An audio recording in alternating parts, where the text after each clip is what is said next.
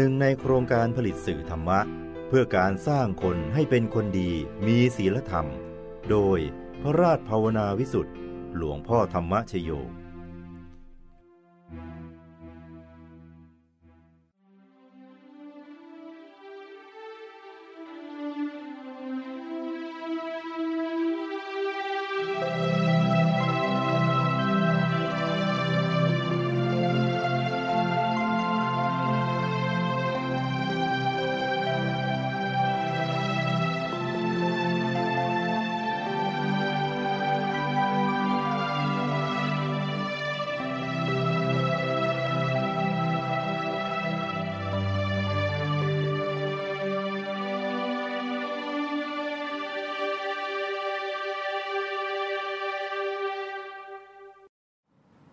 มนุษย์ทุกคน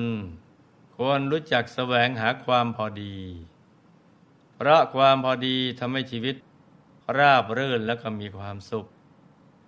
แต่เนื่องจากมนุษย์ส่วนใหญ่ไม่รู้จักคำว่าพอ จึงแสวงหาสิ่งต่างๆ มาสนองความต้องการของตนจนเกินความจำเป็น แล้วก็เกิดเป็นความอยากอย่างไม่มีที่สิ้นสุด การแสวงหาพระรัตนตรัยภายใน เป็นการแสวงหาความพอดีให้กับชีวิต โดยเริ่มต้นจากการทำใจหยุดนิ่งเมื่อทำใจหยุดได้พอดี ความอยากทั้งหลาย ไม่ว่าจะเป็นอยากได้ อยากมี อยากเป็น ก็ยิ่งลดน้อยลง ความสุขและความบริสุทธิ์ก็จะบังเกิดขึ้น เพราะฉะนั้น การแสวงหาความพอดีที่ดีสุดคือ การทำใจหยุดใจนิ่ง จนได้เข้าถึงพระรัตนตรัยภายในนะจ๊ะ มีวาทธรรมที่กล่าวเอาไว้ในกุตกนิกายพุทธวงศ์ความว่า ติจีวรัญจะปัตโตจะ วาสีสุจิจะพันธนัง ปริสาวนันจะอัเถเต ยุตโยคัสสะพิคุโน บริขารเหล่านี้คือไตรจีวรบาท มีโกน เข็มและผ้ารับประคต เป็นแปดทั้งผ้ากรองน้ำย่อมควรแก่ภิกษุผู้ประกอบความเพียรคำว่าภิกษุคือผู้เห็นภัยในวัฏสงสารท่านมีปกติแสวงหาสิ่งบริสุทธิ์ มีอาชีวะบริสุทธิ์ สมดังบาลีที่ว่า พิกติสีเลนาติภิกขุ หมายถึงผู้มีปกติขออย่างอริยะ ที่เรียกว่าบิณฑบาตเพื่อโปรดสัตว์ ก็ไปสถานะของผู้ให้บุญ ไม่ใช่ผู้รับนะจ๊ะทำไปให้ความเป็นสิริมงคลแก่ผู้มีบุญ ให้เขาได้มีโอกาสสร้างมหาทานบารมี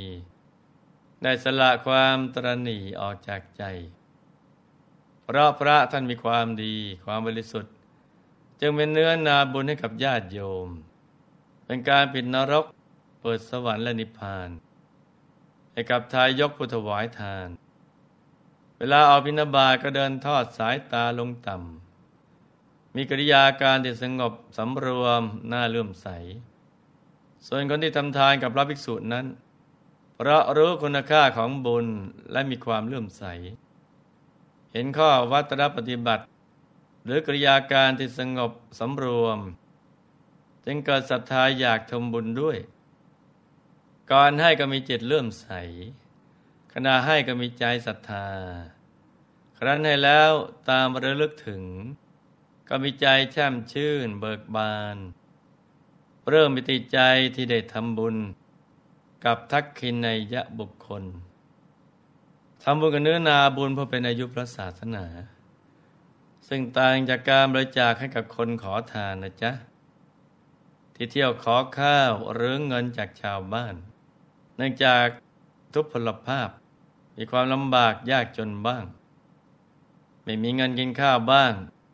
บ้างก็ขาขาด ตาบอดบ้างผู้ให้ต้องจำใจบริจาคเพราะความสงสาร ไม่ใช่เพราะความเลื่อมใส ฉะนั้นการเที่ยวขอของคนขอทาน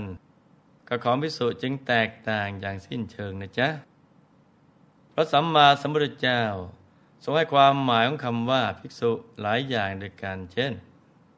บุคคลชื่อว่าเป็นภิกษุ เพราะเหตุที่ขอกับคนอื่นหาไม่ได้ บุคคลสมาทานทำมันเป็นพิษ ไม่ชื่อว่าเป็นภิกษุ โดยเหตุเพียงเท่านั้น ผู้ใดศาสนานี้ละบาปแล้ว ประพฤติพรหมจรรย์ รู้ธรรมทั้งปวง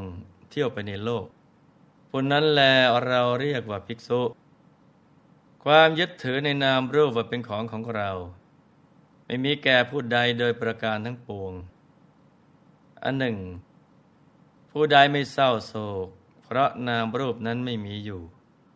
ผู้นั้นแลเราเรียกว่าภิกษุผู้ใดไม่มีความยึดถือว่าของเราและไม่เศร้าโศก เพราะไม่มีความยึดถือนั้น เราเรียกผู้นั้นแลว่าเป็นภิกษุคำว่าภิกษุมีความหมายที่ลึกซึ้งในพระบาลี ได้วิเคราะห์เอาไว้ว่า สังสารวัตเตพยังอิกติ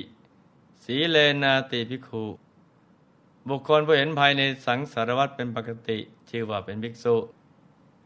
ทีนี้สิ่งที่เป็นสมบัติประจำกายของพระภิกษุ ที่พระสัมมาสัมพุทธเจ้า ทรงประทานเอาไว้เป็นมรดกให้กับพุทธสาวก มีอยู่แปดอย่าง อันได้แก่สบง จีวร สังกติ บาท มีโกน เข็มเย็บผ้า ผ้ารัดประคตและเครื่องกรองน้ำ มีเพียงบริขารแปดก็สามารถปราลบความเพียร เพื่อทำพระนิพพานที่แจ้งได้ สำหรับผู้ที่จะมาใช้ชีวิตอย่างเรียบง่าย แต่ว่าสูงส่งเช่นนี้นะต้องเป็นผู้สั่งสมบุญเอาไว้ดีแล้วไม่ใจคิดอยากจะเอาผ้าเหลืองมาห่มตามใจชอบได้นะจ๊ะ เพราะมีพระธรรมวินัย และกฎหมายบ้านเมืองคุ้มครองอยู่ อีกทั้งผ้าผืนนี้ก็เป็นธงชัยของพระอรหันต์เป็นของสูงเป็นผ้าสีสุดท้าย ชุดสุดท้ายการเวียนว่ายแต่เกิดในสังสารวัตรก่อนจะเข้าสู่นิพพาน การออกบวชเพื่อแสวงหาโมกขธรรม ถือว่าเป็นเรื่องปกติของผู้มีปัญญา ที่มองเห็นภายในสังสารวัฏซึ่งก็มีมาทุกยุคทุกสมัย เพียงแต่ว่าหากไม่ได้เป็นพระสงฆ์ในบวรพระพุทธศาสนา ท่านไม่เรียกว่าเป็นภิกษุถ้าเป็นนักบวช นอกพุทธศาสนา ท่านเรียกว่า ดาบทนักรถสิทธาตาประขาว ชีประขาวฤาษีชีพายเป็นต้น นักบวชเหล่านั้นล้วนมีเป้าหมายไปแสวงหาทางหลุดพ้น แต่เนื่องจากไม่รู้จักอริยมรรคมีองค์แปดไม่รู้จักอริยสัจซึ่งเป็นความจริงอันประเสริฐ แต่ละท่านแม้จะมีความเพียรในการทำสมาธิมากเพียงใด ผลการปฏิบัติธรรมขั้นสูงสุด ก็อยู่ในระดับได้ฌานสมาบัติ ได้โลกิยฌานครันละโลกแล้วก็ไปสู่พรหมโลก เหมือนดังพระบรมโพธิสัตว์ของเราถ้ายุคสมัยใดไม่ได้เจอพระสัมมาสัมพุทธเจ้าท่านก็จะออกบวชเป็นดาบทบ้าง เป็นฤาษีบ้างเพื่อบำเพ็ญธรรมะจะในสมัยที่เป็นอรกะศาสดา ท่านเป็นผู้ปราศจากความกำหนัดแต่สอนเหล่าสาวกให้บำเพ็ญธรรมะจนได้บรรลุฌานสมาบัติ และมีสุคติไปสู่พรหมโลก เพราะฉะนั้นคำว่าภิกษุ เป็นคำบัญญัติใช้เฉพาะในพระพุทธศาสนาเท่านั้น ไม่ทั่วไปกับนักบวชนอกศาสนาหรือลัทธิอื่น การออกบวชเป็นภิกษุในสมัยพุทธกาลยุคต้นๆ มีเป้าหมายเพียงอย่างเดียว คือบวชเพื่อสลัดตน ให้พ้นจากกองทุกข์และทำพระนิพพานให้แจ้ง สมดังพระบาลีที่กล่าวไว้ว่าสัพพทุกขานิสรณะ นิพพานาสัจจิกรณถายะ ไม่ได้ออกบวชเพื่อวัตถุประสงค์อื่นเลย นอกจากพระนิพพาน ในยุคปฐมโพธิการกลุบุตรที่ออกบวชเป็นพระภิกษุ ได้บรรลุธรรมสำเร็จเป็นพระอรหันต์กันมากมาย พระองค์ก็ไม่ได้ทรงบัญญัติพระวินัยหรือข้อห้ามเอาไว้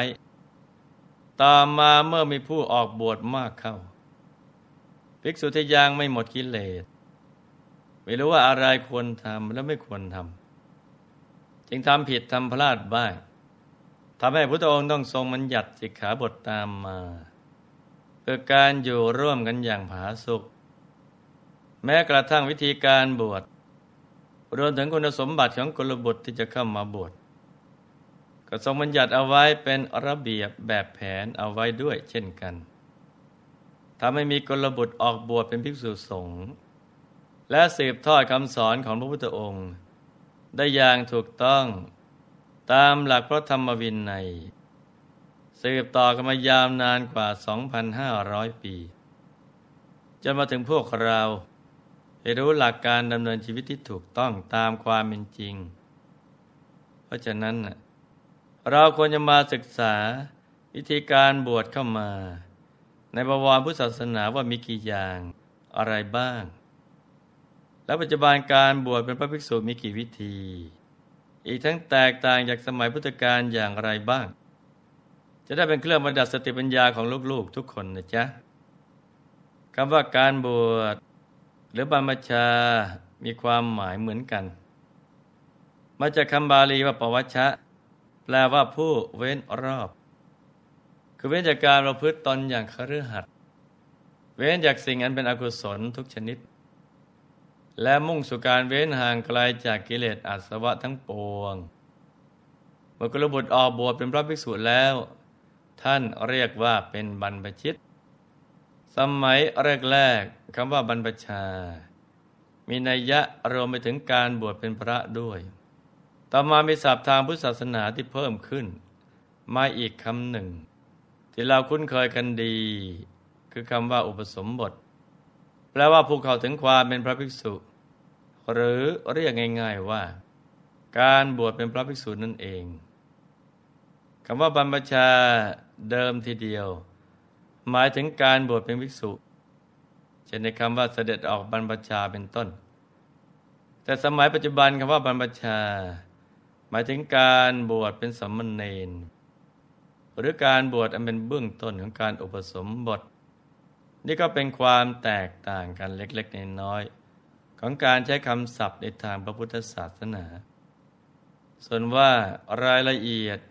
เกี่ยวกับเรื่องการบรรพชาสมบทจะเป็นอย่างไรนั้น ก็มาติดตามรับฟังกันต่อในวันพรุ่งนี้นะจ๊ะสำหรับวันนี้หลวงพ่อ ขอหน่วยพรให้ทุกท่าน ประสบความสุขและความสำเร็จในชีวิต ในธุรกิจการงานและสิ่งที่พึงปรารถนา ให้เป็นมหาเศรษฐีผู้ใจบุญ มีสมบัติจักรพรรดิตักไม่พร่อง เอาไว้ใช้สร้างบารมีอย่างไม่รู้หมดสิ้น ให้มีสุขภาพพลานามัย สมบูรณ์แข็งแรง มีอายุขัยยืนยาว ได้สร้างบารมีกันไปนานๆให้ครอบครัวอยู่เย็นเป็นสุข เป็นครอบครัวแก้ว